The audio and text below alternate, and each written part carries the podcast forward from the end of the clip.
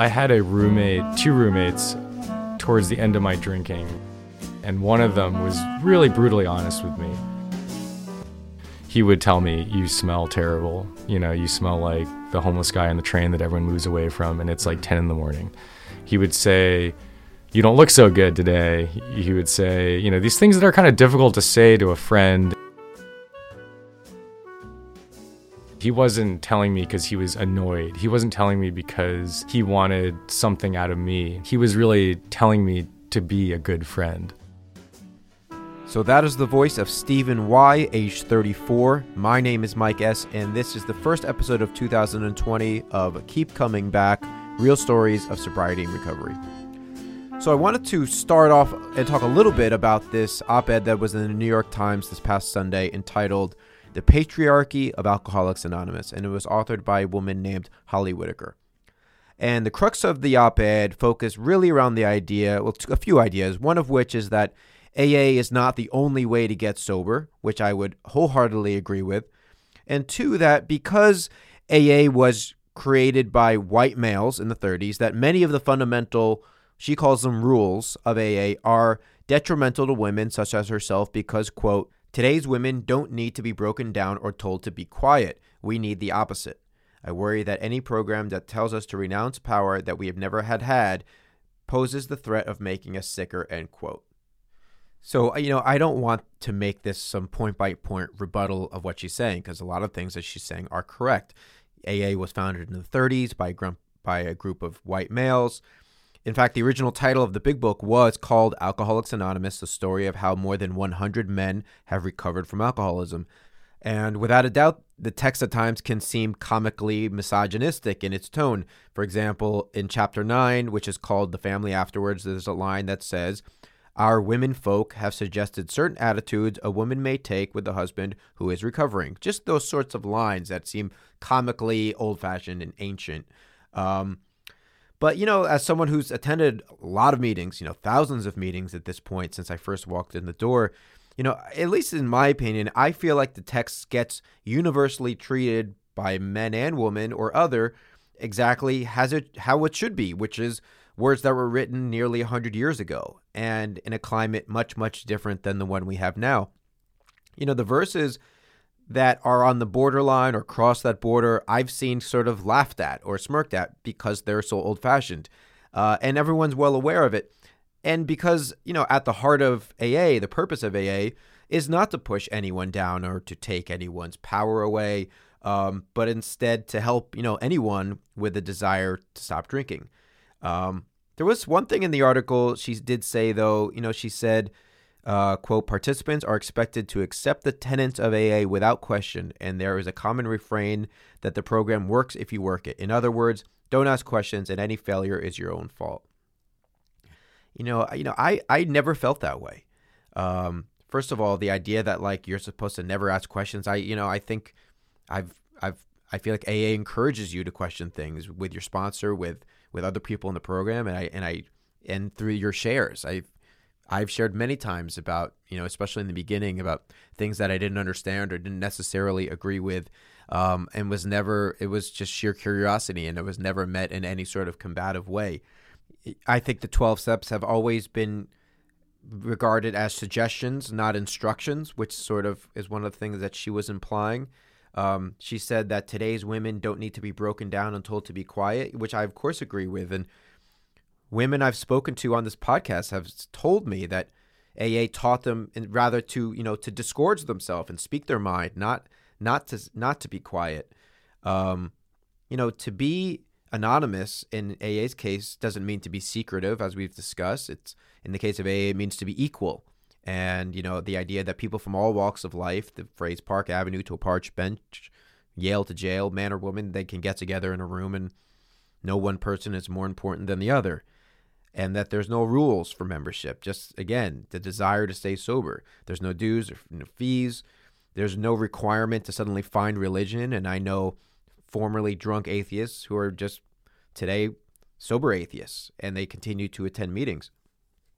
Again, I agree that there's many ways to get sober, but what I needed at least was community. You know, I, every day I get to walk into a meeting and identify with a group of people who think like me, act like me, who have survived alcoholism, emerged from the other side. And, you know, perhaps there was an acid trip or an ayahuasca journey or a magic pill or a yoga class that I missed that could have cured my alcoholism, but it would have deprived me, I think, of the opportunity that I have every day, which is to feel useful, you know, to be of service, to help out another alcoholic with one day sober.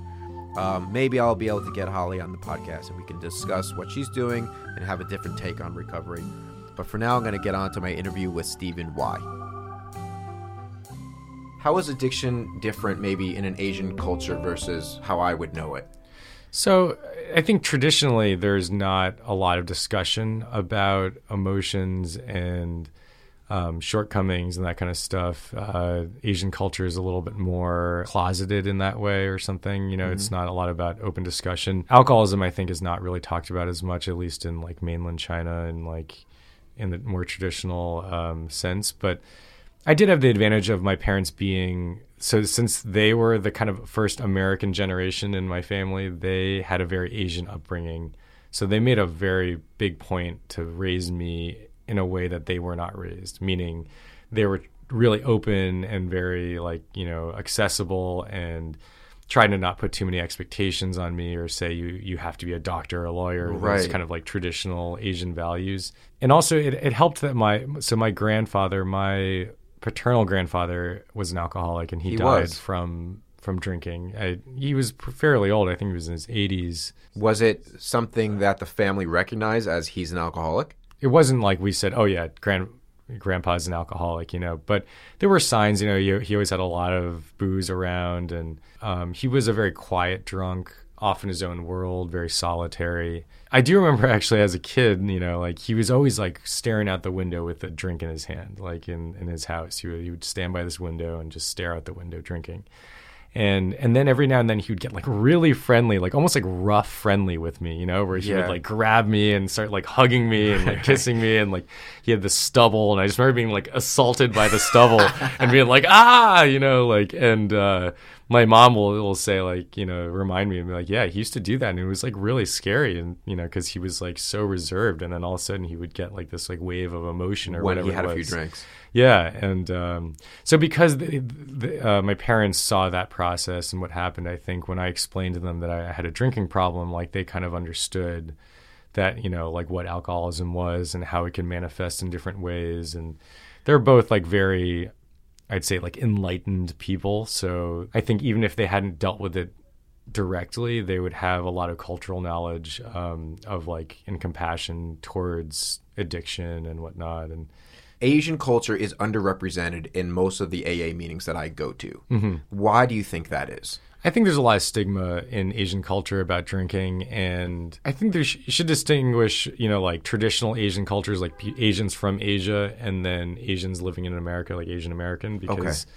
I think in Asian countries there's like almost no AA. I mean, I was Apparently, AA just got into China like 20 years ago. right, Maybe yeah. less. It's just not talked about. If you have a drinking problem, you're kind of an outcast or something, you know, or like you just they don't talk about it. You know, they don't talk about feelings in general, I'd say. You know, it's not a very expressive culture. It's very much about the group rather than the individual.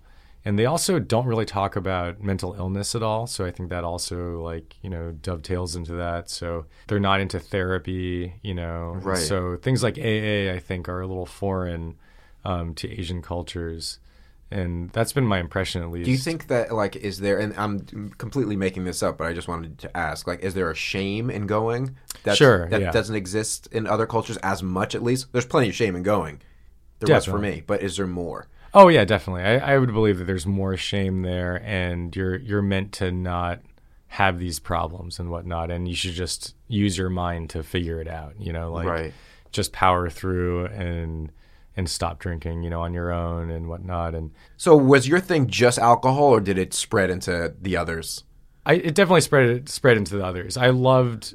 I actually didn't love alcohol in the beginning because as an Asian person, I turn red when I drink, and so right. Which is basically like a literally a physical allergy. It is. Um, it's a lack of some en- enzyme of some sort, and I um, I found that really horribly embarrassing. Um, Yeah. especially trying to like talk to women in the beginning, you know, and all that, and just feeling very self conscious about how it made me look. So my first love was weed. Yeah. and I'd say weed and alcohol were my main go to. That was the the constants throughout all of it. I tried other drugs, but I was not really much of a fan of the other drugs. I had a girlfriend in college who was really into opioids. Mhm, which was my thing. And she uh, tried to get me into it. You know, I, we, I mean, not tried to get you not, into not it. tried to get me into it, but she would offer it to me whenever she was taking it, and Yeah. I would feel often very cold and just a little out of it and sleepy, and, and then nauseous if there was too much Tylenol or something. I don't know. We never got to the point where you could do the cold water extractions or whatever and take Right. out the Tylenol.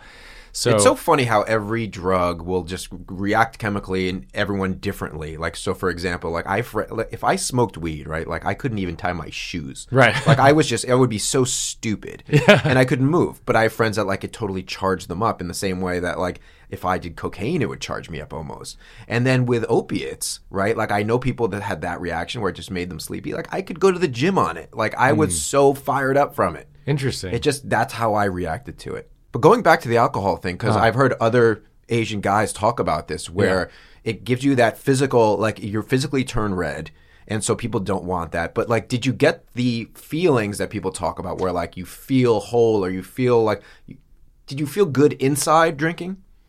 Did it give you what you wanted? Later in, in life, yes, I'd say. I mean, I, I, I enjoyed the social aspects of it uh, from an early age. Um, I liked the taste of it. Um, I liked the fact that it felt like being older or something, like going out with friends and drinking, you know, in downtown Manhattan or something. I, I felt like I was, it was a rite of passage. Yeah. Um, and again, yeah, feeling older, feeling more adult, but I can't say that I was that enamored with the feeling necessarily. Uh, I, I really think weed for me was that aha moment, you know, Yeah. where the first time I got stoned, um, you know, I was like, I think 14 or something, and we were waiting in line for a concert. And I just remember feeling like I was elevated above myself and I was looking down on everything happening. And it was just, just this magical world of everything felt like a movie.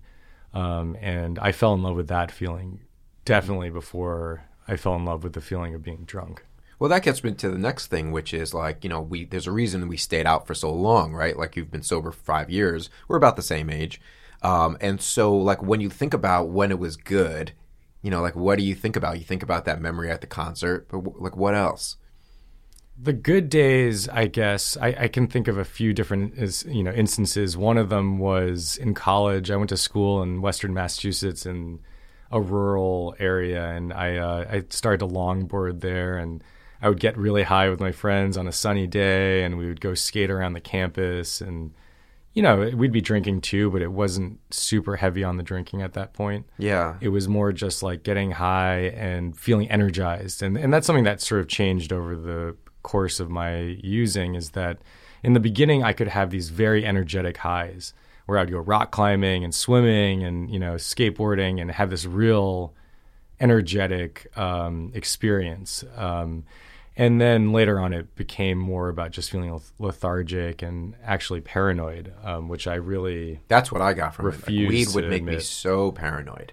Like I could smoke with you. Like let's say it was you know about to go to bed, and I could smoke with you, but then that, I, I'm leaving in five minutes. Sure, Like I need to go be by myself now. Yeah. Put myself to bed. I felt that so intensely, and it took me so long to admit it. Um, I used to think that I just liked to get high by myself, and it was about the experience of it, the you know keeping it pure or something. But even with my close friends, it, w- it would create this distance. Oh my god, Um, totally. I just really didn't like that. I would think there was a subtext everything they were saying, and then I'd get caught up in trying to weave in and out of the subtext and the what it was the actual text, I guess. Yeah. So, uh, you know, obviously the words powerless and unmanageability are thrown around a lot in recovery rooms. And so I sometimes ask someone that I'm interviewing, I'm like, if there was one story that summed that up for you, what would it be? Powerlessness. Um, Or just, you know, or we could go in that direction, or just like when you think about like what were the consequences of what happened, what did it look like at the end when it wasn't good? Like, what do you think about? I think about the endless monotony of waking up, getting high, drinking, passing out, and doing that as many times as I could every day. Um, and it was really unrelenting and exhausting. And I really relate to that sentiment when people say sometimes in the rooms, they say, you were sick and tired of being sick and tired. I mean, I, I was just real worn out. Um, never ending getting high, drinking, and then kind of hating myself, but not really knowing what to do. Were you like, would you try to stop? I never made a real effort to stop. I, I made one effort to stop when I moved to China. I decided I was going to quit smoking weed. Is it easy to get drugs in China? It was a it was an adventure getting drugs. Um, I was living in Shanghai, so it was a cosmopolitan city uh, Right. full of foreigners. So it was not very hard once I found it. Um, but You're not nervous? Like I know, like the penalty for drugs is different than here. I wasn't really that nervous. It was part of the fun. I- Right, I, right, I liked the the search for the drugs. You know, no matter what country it was. Um, I mean, I wouldn't do it in like Iran or something, but Right. or Saudi Arabia. But I totally understand and relate to the idea of like I felt like I was on like this hamster wheel, right? And I see the thing is I made these proclamations and I would say like okay, like a big one for me was like when I'm this age I'll quit. So like things really got going for me around like 29. That's when like it hmm. really started to upswing. Yeah. So I'd be like, "Oh, I'll do this for like another year, like 32, 33." And then like the years just like that was one of the alarming things for me. It was like the years just were gliding by yeah, and I was like doing what you were doing a lot of a lot of solitary like first social but then at the end a lot of solitary I was looking around me and like my friends were getting married and then that didn't bother me as much but then like my friends are now having kids and like there I am doing the same stuff that I was doing at like 25 sure. and like that really started to bother me because I was like emotionally like not going anywhere. Like my life was just in like a rut, complete standstill. Yeah. And my bottom, I don't know, I, I like to hear yours, but it's nothing dramatic. It's just me like watching Netflix day after day, getting high and being like, is this it? I relate to that so much. I didn't have a, a spectacular bottom of any sort. Um, I really, I started to modify my expectations for myself and also my personality to fit the addiction. I don't really know exactly when that happened, but for example, I took a job working the night shift at a newspaper, shooting crime, you know, taking pictures of dead bodies and that kind of stuff. And I kind of modified my life to be a reflection of that. So How so? so I was this. I imagined myself as this hard bitten, you know, Tortured uh, artist? tortured, not even artist. You know, this sort of um, tabloid newspaper photographer who uh, was seeing these difficult things, and I had to drink it all away. Mm. And it was just an excuse to to drink more and to to really settle into that lifestyle. A lot Yeah. of journalists drink a lot, and Right. there's this sense of oh you you cover this terrible story and then you go to the bar and you know uh, Like commiserate about it? commiserate make dark jokes about it you know that sounds kind of fun though, too. sure it was a, it was a romantic in its own way but in reality um, i didn't even really want to go and commiserate with my fellow journalists i just wanted to go to the liquor store and get some nips and then drink them in my car and smoke cigarettes in the car by myself. And um, you know the the funny thing about covering crime in the city you know you get sent out to all these different far off places east new york and different parts of the bronx and um, queens and whatnot. And there's always a 24 hour liquor store no matter what. Usually there's one within a block of the murder scene or whatnot. So one time i actually even uh, took some photos of the scene and then I walked straight into the liquor store and then the detectives from the scene saw me, you know, as I was coming out and they made some comment to me and I was, you know, embarrassed about the fact that Well, that was the next me. question I was going to ask you. Is like, did any? You seem like I've always we we see each other in meetings fairly often, and like you seem like a very social guy. Um, and so like, did people start like going to you and being like, "Is everything okay?" Like, did anyone? Not that they had an intervention, maybe they did, but did anyone ever say anything? Family member, friend, like, we're concerned. What's going on? They did. I I hit it pretty well for my parents and my brother. Um, but uh, I had an intervention with some of my high school friends where they uh, invited me over to dinner and then they sat me down and said, We're really here because, you know, you've expressed a desire to quit drinking or that you had problems with it to each of the parties individually. Yeah. How many people show up to something like that? Seven, six Yeah. or seven. Yeah, yeah. But I was pretty good at disarming. I, Were you? Did you feel like you were just ambushed? I did. I had no idea that it was happening, but I was pretty good at, at being slippery about it. So by the end of the intervention, we'll call it, uh, we were still drinking wine together, and uh, I had kind of told them, "Yes, I'm very appreciative that you're concerned, but I'm dealing with it in my own way," and you know, giving them vague answers about. How long really before happening? you got sober was that? It was not that long after that that I got sober. I'd say maybe a year, six months to a year. Yeah. So it did sink in, and I, I I'm forever grateful. I had a roommate, two roommates, towards the end of my drinking, who were really the kindest, most supportive guys that I could ask for, and one of them was really brutally honest with me. He would tell me, "You smell terrible. You know, you smell like the homeless guy on the train that everyone moves away from, and it's like hmm. ten in the morning." He would say, you don't look so good today. He he would say, you know, these things that are kind of difficult to say to a friend and also a roommate where you don't really want to make it awkward.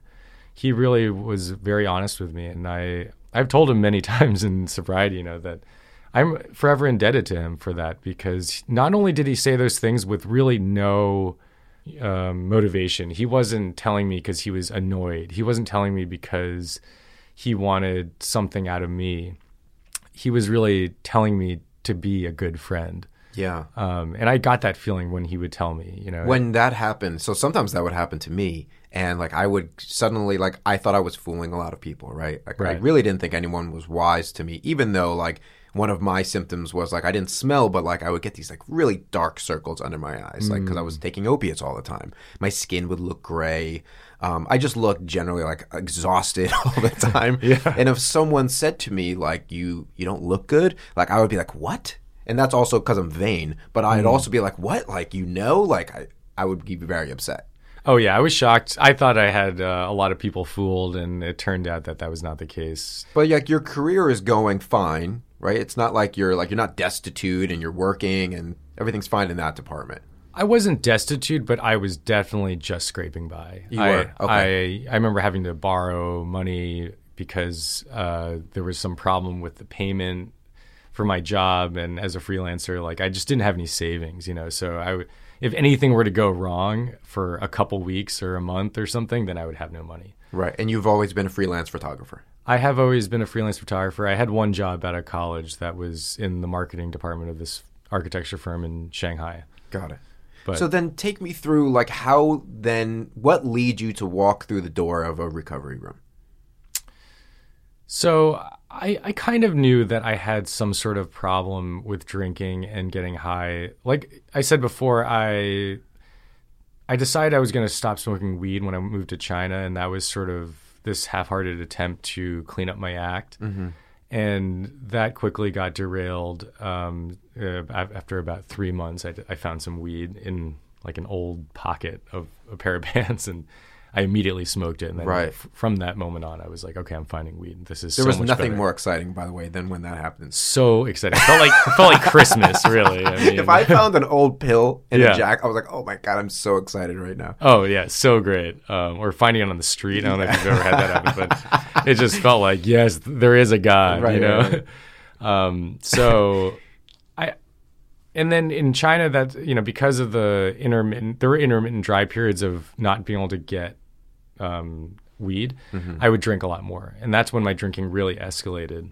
I didn't really like the way it made me feel. I would get really sick if I drank too much. I would throw up. I would just feel like my heart was beating out of my chest. Again, I blamed it on circumstance. So I feel lonely here. I I feel very odd because I look Chinese, but I don't feel Chinese and I don't speak the language. And I feel like such a alienated human being here. But so I understand why what you're saying. But like if I was someone like, I don't know, my mom or like someone a, a friend who didn't understand alcoholism and they heard you say like every time I drank, I got my heart was coming out of my chest, I was physically uncomfortable. Most people would say so then they're like, why would you ever do it again? So like why would you keep doing it? Because there were always those moments too where it felt great, where Right. I played the chemist. You know, I think pl- trying to find the magical formula Yeah, of what did that. felt amazing. And even if those times were not very common, I, I think they still felt justified in seeking. Mm-hmm. And I think that sort of fits within a larger understanding outside of addiction, in that many people will try at something and try to succeed at something, even if they fail m- many times. And I think in some ways that's a that's a good uh, trait to have. It's just that for me, the goal wasn't to make money or to be successful. It was to get to that feeling of feeling amazing from the combination of drugs and alcohol. And it was addictive chasing that. I, I, Totally. I guess maybe that's also part of it, right? Is that it's not the end result, it is the process. And it took me a long time to understand that getting high, some of the best parts of it were just the parts leading up to it. Totally. And There's nothing more it. exciting than your dealer being on the way. Right. And then you take that first hit or you take that first pill, whatever, and then you feel that, ah, yes. Yeah. And then after that, then it kind of goes downhill. But that little stretch, I think, was motivation enough for me to try to over and over and over again, even if I was getting negative results and negative feedback. I mean, I just wanted, like you talked about escapism. Like, I just wanted to. I was someone also chemist, and I would bump around a lot, right? So, like, if I was, if I drank, I'd want uppers. If I was too up, I'd want downers. And, you know, and at the end, I'll tell you what the end looks like for me. The end is like Adderall in the morning, uh, go to work, opiates and alcohol, and then Ambien or Xanax to like to cap it off, right? So, like, I'm all day, I'm just upping up and down, um, just never being satisfied with where I was at Right. and just like this er, this need to get out of it. Sure. So like I yeah, I totally get it. Did you know sober people? I knew one sober guy. Okay, so going back to how did I end up going to Yeah. the room? So I, I had this guy, a friend of mine, who we did a lot of drinking together, and we found each other kind of late in the sort of young person's life. Like I think we met in senior year of high school, and uh, he went to a different high school, and we realized that we kind of like to drink the same way, and we liked to roam around the city drinking and that kind of stuff. And we became fast friends, and we ended up both ended up being in Paris at the same time. We did a lot of drinking there. Right. And he was always my benchmark of, oh, I'm not as bad as that guy, right? I had one of those. He, uh, I, I witnessed him sticking his finger down his throat to like puke so he could drink more and stay at this party. And he kind of looked over at me and made a shh, you know, thing. And I thought that was like, wow, that's gnarly, you know. And so for me, that was uh, the benchmark of at least I'm not like that guy. And then he got sober a few years before I did, and that was my first realization that oh, maybe maybe there is something that we can do about this, and maybe um, maybe that's better. Maybe that's a better way. I, I saw him and he looked great. He had lost, I think, 20, 30 pounds or something. You know, he was very slim and attractive, and he had this clarity to him. And he was always kind of a ladies' man, but he was like dating these like very attractive uh, model dancer types and whatnot. And so, it for the first time, I saw what sobriety could look like because I had curated, like many of us, groups of people who drank like me, did drugs like me. So I had no frame of reference of what a sober person would be like. So what happened? How did you end up walking getting sober? So my life was getting worse and worse and worse. I was drinking more and more. I was working less and less. As a freelancer, I could kind of dictate how much I worked. I would, or rather, I would start taking more and more days off just to get fucked up. Yeah. And I got caught a couple times. One time I was supposed to go take a portrait of this lady, and as soon as I walked in the door, she was like, "Oh, have you been drinking?" Oh. And I thought, "Whoa, shit!" You know, I thought I had a system down, and I think I've I've qualified about this. So my system was that I would wake up super early, 6 a.m., 7 a.m., because I usually couldn't sleep very very long, and uh, I would wake up, get high, drink some something, whatever, and then pass out, and then wake up again, take a shower, try to go for a walk, have something to eat, and then chew raw garlic to cover up the smell of booze on my breath that was just perpetually there. And so that system I thought was infallible. And so when that lady immediately, you know, really just immediately said something, I mean, now I look back, I'm like, maybe she was sober actually, and that's how Right. she knew. But um, What did you say? I, I kind of laughed it off awkwardly and said, "Oh, well, yeah, I had a, a beer with lunch. You know, I think it was 1 p.m. at that point, so it was somewhat plausible." So I went into like a dark place there and I just drank myself stupid for six days. But it wasn't really any different than any other day. It just maybe was longer than. Anyways, I went through that uh, for about six days and then I woke up shaking and my heart just felt really weak and I was sweating and I would get these feelings pretty frequently when I was driving to work in the morning that my heart just felt like it was going to have a problem.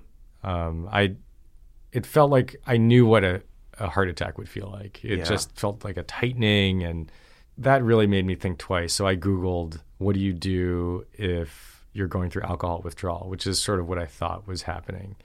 And I was expecting it to say, like, have Mylanta or, you know, have a sandwich or something. And instead it said, if it's bad enough, go to the hospital. And that really was not what I wanted to hear. But I was feeling very raw. So you went to the hospital? Well, I was I was willing to go to the hospital, Yeah. and I was willing to take suggestions at that point. And so I looked up a hospital. I looked up an AA meeting, and I decided I was going to go to one of You knew those, what AA one of those two. Um, I did, and it was because of my friend that um, I knew that it existed, and so I ended up going to the AA meeting. What was your first meeting? It was uh, caucus in Brooklyn, Brooklyn Heights, Okay. and it was full of these big, like you know, smiling, wealthy-looking people, uh, a little older, and they uh, they invited me, of course, you know, very very friendly. You raised your hand the first day? I raised my hand and said I have one day, which was not technically true because Right. I had been drinking the you know that morning or whatnot, and I just burst out crying in front of all these people. I just couldn't hold it in, and it just felt like such a relief. It was so embarrassing and yet such a relief. It just the tears rolling down my face. I was my face was all contorted and puffy, and I was trying to hold it together, and I just couldn't. People came up to me after and told me it was going to be okay, and this one guy walked with me back to um, Crown Heights where I was living, and he told me a little bit about his story, and he just sort of gave me some suggestions and very gently, and he said, uh, you know, if you can, you should try to make it to another meeting today. And I looked up uh, a meeting, and I ended up at midnight at the 10 p.m. And uh, this guy came up to me and asked me to read some passage uh, at the start of the meeting. And that guy became my sponsor. And unbeknownst to me a lot of those other people in that meeting that day became my friends. They were all newly sober ranging from a week to i think three or four years. And they um, you know rallied around me. They invited me to the diner and i kept on saying no oh i'm busy. Oh Right. i don't think so. And it you know got me through that awkward part and really just carried me through that first you know year or two of sobriety you know telling me So that was have it. milkshakes, you know, have gummy bears, drink some soda. It's okay. Treat yourself, okay, you know, all right. You know, it's okay to binge on sugar, you know. So you never drank again after that first meeting? No, uh, not after that. Wow, So that's such a good that that is the classic. Like when people talk about like why AA is great, that's Yeah. the story, Right. right? It's just like I came in, I cried, and like people helped me, and they took me out. yeah. I got really lucky, really, with that group of people because they were like young people and there were like a couple cute girls. And so I was like, kind of like, oh, I'll keep going back just because I want to see these cute girls more, you know. And Yeah, and that sort of uh, that just hooked me, you know, and and it really, um, it also it was great to see people at different stages of the the journey. You know, there were some people that were kind of more like me, like dark and sullen and kind of broken, and then there were some people who were more happy and easygoing. And then there were kind of like the elders of the group where I think had like five years or four years who were just seemed like so wise and like patient and they knew all this stuff and and by the way, I I like that there's all of those, right? Because on any given day, like there's days I might want dark and sullen. Like Sure. I'm feeling that, and I want to commiserate with someone that has that. oh yeah So it's a good thing that they're there. I don't think necessarily like, oh, they're bringing it down. No, I think they're like they're contributing just as much. Totally. I think the real power of a is the fact that everyone's on a different timeline. So you do get different stages, and that's not necessarily always looking forward. It's good to look backwards too mm. and to see, oh, yeah, I remember being really on edge that first year and to have compassion for that person in the room, but also for yourself at an earlier stage and to realize the continuity of this whole process. You know, that some days we feel like newcomers, and then some days we feel like we have it all figured out. And just having all those different examples to draw upon is really useful in my opinion. Did you in that first year, like, did you ever feel like you got close to a drink, or was there a moment where you really were like, I'm not sure this is for me? Maybe this is all just a big overreaction? Yes, I definitely felt close to drinking many times. And a lot of what I was afraid of was actually just my body reaching out and grabbing and drinking it before my mind could say no. Sometimes I still feel like that, by the oh, way. Oh, yeah, I do too. Like sometimes if a glass of wine is within arm's reach, it's not like I feel like I'm going to spasm and drink it. I'm not that irrational, but I think like all it would take is like one reach and that would be it. Totally. And I think I'm like so close. I do actually think sometimes that I will spasm and just grab it and drink it. And I, I don't know what that is. I mean, I used to have these dreams very frequently. And now that I think about it, I haven't had it in a while, but I used to have them probably once or twice a month where in the dream I would be drinking or smoking weed. And then I would suddenly realize, oh, wait, there was something I wasn't supposed to be doing. I can't remember. Was it weed? Was it drinking? Was it both? and then I would feel this immense shame and guilt mm. in the dream. And I think that was a reflection too of that that re, of that, that unthinking, fear. yeah, unthinking uh, drinking or something. Yeah. So it's been five years now. I asked you to bring two things that you wanted to talk about today. What did you want to talk about? I wanted to talk about the transference of addiction onto other things. And I think uh, I would love to hear what you think. Also, your thoughts on that, you know, and how you've seen it manifest in your sure. sobriety. I mean, oh my god. Well, first of all, like people talk about that whack a mole analogy all the time, right? That like one thing goes down and another thing pops up, and oh my god, has that been true for me? First of all, like let's just make this present day, right? I smoked Parliament Lights for 10 years, right? Mm. From like 25 to 35. But then I got sober and like I found it disgusting. You were talking about going through your own issues with smoking now. I quit for years and then someone put like a Juul in my hand, you know, 6 mm. months ago and I loved it. Yeah. And I've probably bought and thrown away like 10 Juuls. you know? And yeah. it's just like it's that it's that mentality of like I can't say no. But I see it all the time. Oh my god, with dating, sex, porn. Yeah. Um I definitely see it in all those places. Food, sugar. Yeah. big sugar person. Yeah. Um and I see that sort of allergy. You know, people talk about the allergy like you you can't have just one drink and I have that with food a lot. Right. Like I cannot keep a lot of food in my house. Yeah. What about you? Yeah, I guess I see it a lot in um, in shopping, money. Oh, uh, totally. Uh, work. Yeah. You know, where I, I just I, I'll see myself getting really addicted to to work and to money and counting money and you know like sometimes when i'm bored i'll just like think about all the invoices i sent out and how much money i'm ex- i should be expecting and it's so unsatisfying, which is such an interesting thing, you know, that um, when I do get the money, it doesn't feel like, oh yes, now I have this money. I just think, okay, what is the next chunk of money that I can get? You know. Well, that's another point of like it's living in that for that next thing. Like that next thing's going to make me feel is going to be it, right? If totally. I used to totally live that way, by the way. Like, as soon as I get this, everything's going to be great. As soon as I oh, get oh, yeah. this girl, everything's going to be great. If I get this job, everything's going to be great. And you can keep doing that over and over again. People with better sobriety than me will say, like, well, you need to fill that hole, they call it the God size hole, with a higher power and not the shopping, the food, the sex, the, the vape, whatever. And I've always sort of struggled with that yeah, I think that's it's a bit of a, a, tall order. I think when you say just give it over to a higher power, have a higher power, that's a very vague. It's like, vague or incredibly simple. It is, but like, I have a hard time wrapping my head around that in some ways. Someone s- said something really brilliant to me the other day. Uh, she had heard it at a different meeting, but she said instead of turn it over, go or be dragged. It's the idea of get rid of the self will, get rid of the struggle, you know, by just sort of allowing yourself to be pushed in a different direction. And I think that to me was in some ways easier to comprehend than turning it over. Like, how do you turn it over? Like, how do you turn over your will or whatnot? Yeah. But if you notice there are things that you're struggling with, like for me, it's the materialism, then maybe I need to just step away from the materialism for a little bit. You know, maybe if I'm getting this super strong urge to look at a bag online for hours, then I need to just not do that for the right. mean, meantime. And and and try to fill it with something else. And that God-sized hole, I think, yeah, it's true, right? I mean, there are all these like ways in which we have to fulfill ourselves, but for me at least in the in the current time period I, am just thinking about how do i be alone with myself and pass the time in a constructive way that's not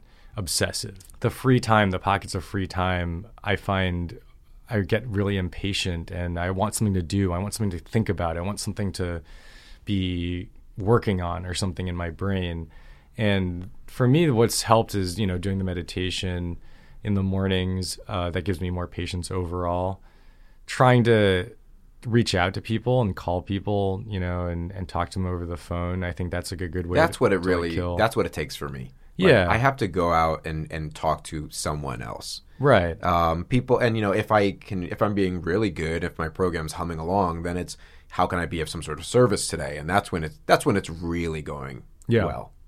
Totally. And I think all these other negative things are just indications that something else maybe needs attending. You know, like if if I'm spending too much time looking at the bags, then I know that maybe I'm not directing my energy enough in other parts of my life. You know, maybe I'm not reaching out as much as I should. I'm yeah. not helping others as, as much as I should. And I, I do believe that those things are just ways to get out of my own head, you know, and, and I, I forget them all the time. I think like a lot of us. What was the second thing you wanted to talk about? I mean, recently it's been kind of like one day at a time, you know, trying to you know, not get too crazy about fixing everything all at once. And that's something I struggled with in early sobriety. I think I had a month and I, I, I realized that I had wronged this other photographer and I wanted to make amends to her. Right. Um, I had kind of like cheated her out of a little bit of money, you know, like we were splitting this job and it was really I had gotten the job and I was outsourcing her portion, you know, a portion of it to her, and I decided I was going to pay her a little less than half, even though she was doing half the work. Right and actually she did a better job than I did too. um, and I, I, felt bad about it, and she had called me out uh, on it, and I wanted to make amends, and so I tried to make amends to her over Venmo. You know, like I sent her this like amount of money, and then like with this long ass fucking statement saying how sorry I was. I hope your Venmo wasn't public. it was not. and I was like making changes in my life and it's like sanctimonious bullshit. And that's so classic 30 days though. Like, oh yeah. I definitely did that. Like I think I told people I was sober after like three days. Like I'm I'm sober now. Right, right. I'm a new person. Yeah, yeah, yeah. She was so funny about it too. She was great. She just wrote back. She was like, I don't want your money. It's fine. Like yeah. and like didn't even didn't give me the satisfaction. I mean, she was nice about it, but she didn't give me the satisfaction. Like I, I'm glad that she did wasn't like um, oh, thank you so much. This really makes a big difference. You know, like the one day at a time thing. It's so cliche, right? But like it really is true. Yeah. And look, because you that transcends everything. Sure. Right? It transcends like all the things that we were just talking about, like all the other stuff that pops up in life. Um, it's not like life doesn't disappoint me sometimes. I'm sure you feel the same mm. way. It can that can manifest relationships or work or yeah. whatever. Um, but it really is just one day at a time. Like I, I'm sure you feel the same way that you don't have this overwhelming desire to drink and drug anymore. Right. Like besides the fear of an arm spasm. Yeah. right. So like it's just getting through the other stuff and that mentality. You know. What about I always ask people this, like, what's the most powerful thing you think you've ever heard in a meeting? Oh man, that's a hard one. It is. It's also hard because I and I don't know why this is, but I feel like a lot of this program is like in one ear, out the other. Mm-hmm. And I don't think that it means that I'm not retaining everything. It's just that there's a kind of fluidity to it or something. And I think it's made that way because we have to deal with this on a daily basis. Um, so but there that, are moments I feel like in my sobriety where I heard something because usually I needed to hear it in that moment. And it could have been I'll give you I'll give you an example from my own life, right? And AA has plenty of corny expressions, and I remember I had um, 59 days or something like that, very early sobriety, and I heard someone speak, and they were talking about the idea. He said, "Once you leave the lion's den, you don't go back for your hat." And so he said, mm. "And I've never mm. drank again." And that's what I really felt like I was in. Like I, like I felt like I was in the lion's den big time. Yeah. And there was always that little thing in the back of my head that's like, maybe I can go back to the way it was and like just use on the weekends or just use on vacation. Yeah. That was a big fantasy for me. Right. I was like, I'll bring some pills on a plane. Yeah. I'll go on vacation. I won't have access to more. By the time I come back, I'll just go back to being sober. I love that idea. or like an island that we could all go to and just Yeah. get fucked up in, and like have sober people, sober coaches. or- exactly, exactly. I'll just let myself have this little vacation, little drug vacation, and Oh, then I'll go, just go back to the way things are. And that is what he talked about, like that going back for your hat. So you said you're you made your amends. yeah. How so- did they react?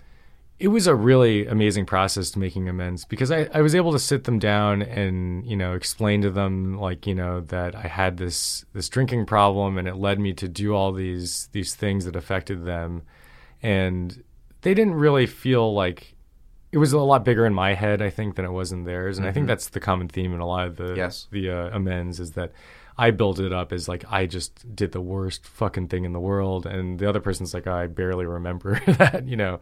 Um, but it was also what that conversation led to was an ability for my parents to ask questions.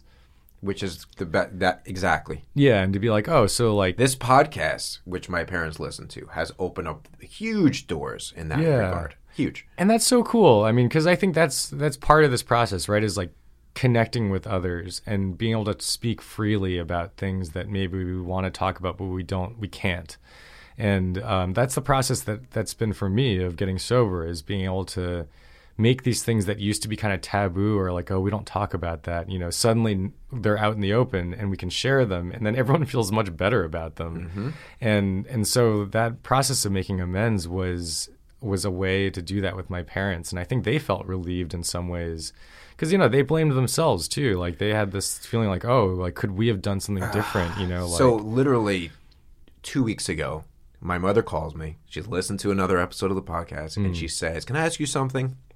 She said, "Is there something that I did that made you this way?" yeah You know, and like, how do you even begin to answer that? Because first of all, it's, it's no. Right. It's like, and I tried to explain like this is just the way I was. Yeah. You know what I mean? Like I, I was sensitive. I and I grabbed onto something that soothed me yeah right? But the beauty of the conversation was because it was much longer than that. It was like 30 minutes, and we were really able to get into what was happening in our family. What was what was Hmm. the dynamic like? Who do I take after? You know, I take after my dad, who takes after his dad, Right. and like all that gets passed down. And so that was a beautiful conversation that I would never have ever if like I wasn't in this program. When Yeah. people talk about gifts of sobriety, like those are the, those conversations in a, in a great way are.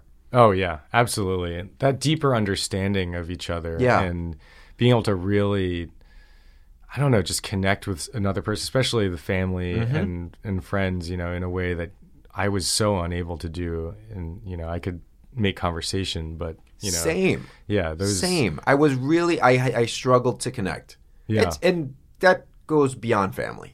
You Right. know, romantically also. It's something I still struggle with. Sure. I'm getting a lot better at it though. Last one, I always ask people if for newcomers or when you are sponsoring someone or just in general like if you had piece of advice one or two for someone that's trying to get sober thinking about it like what do you tell people?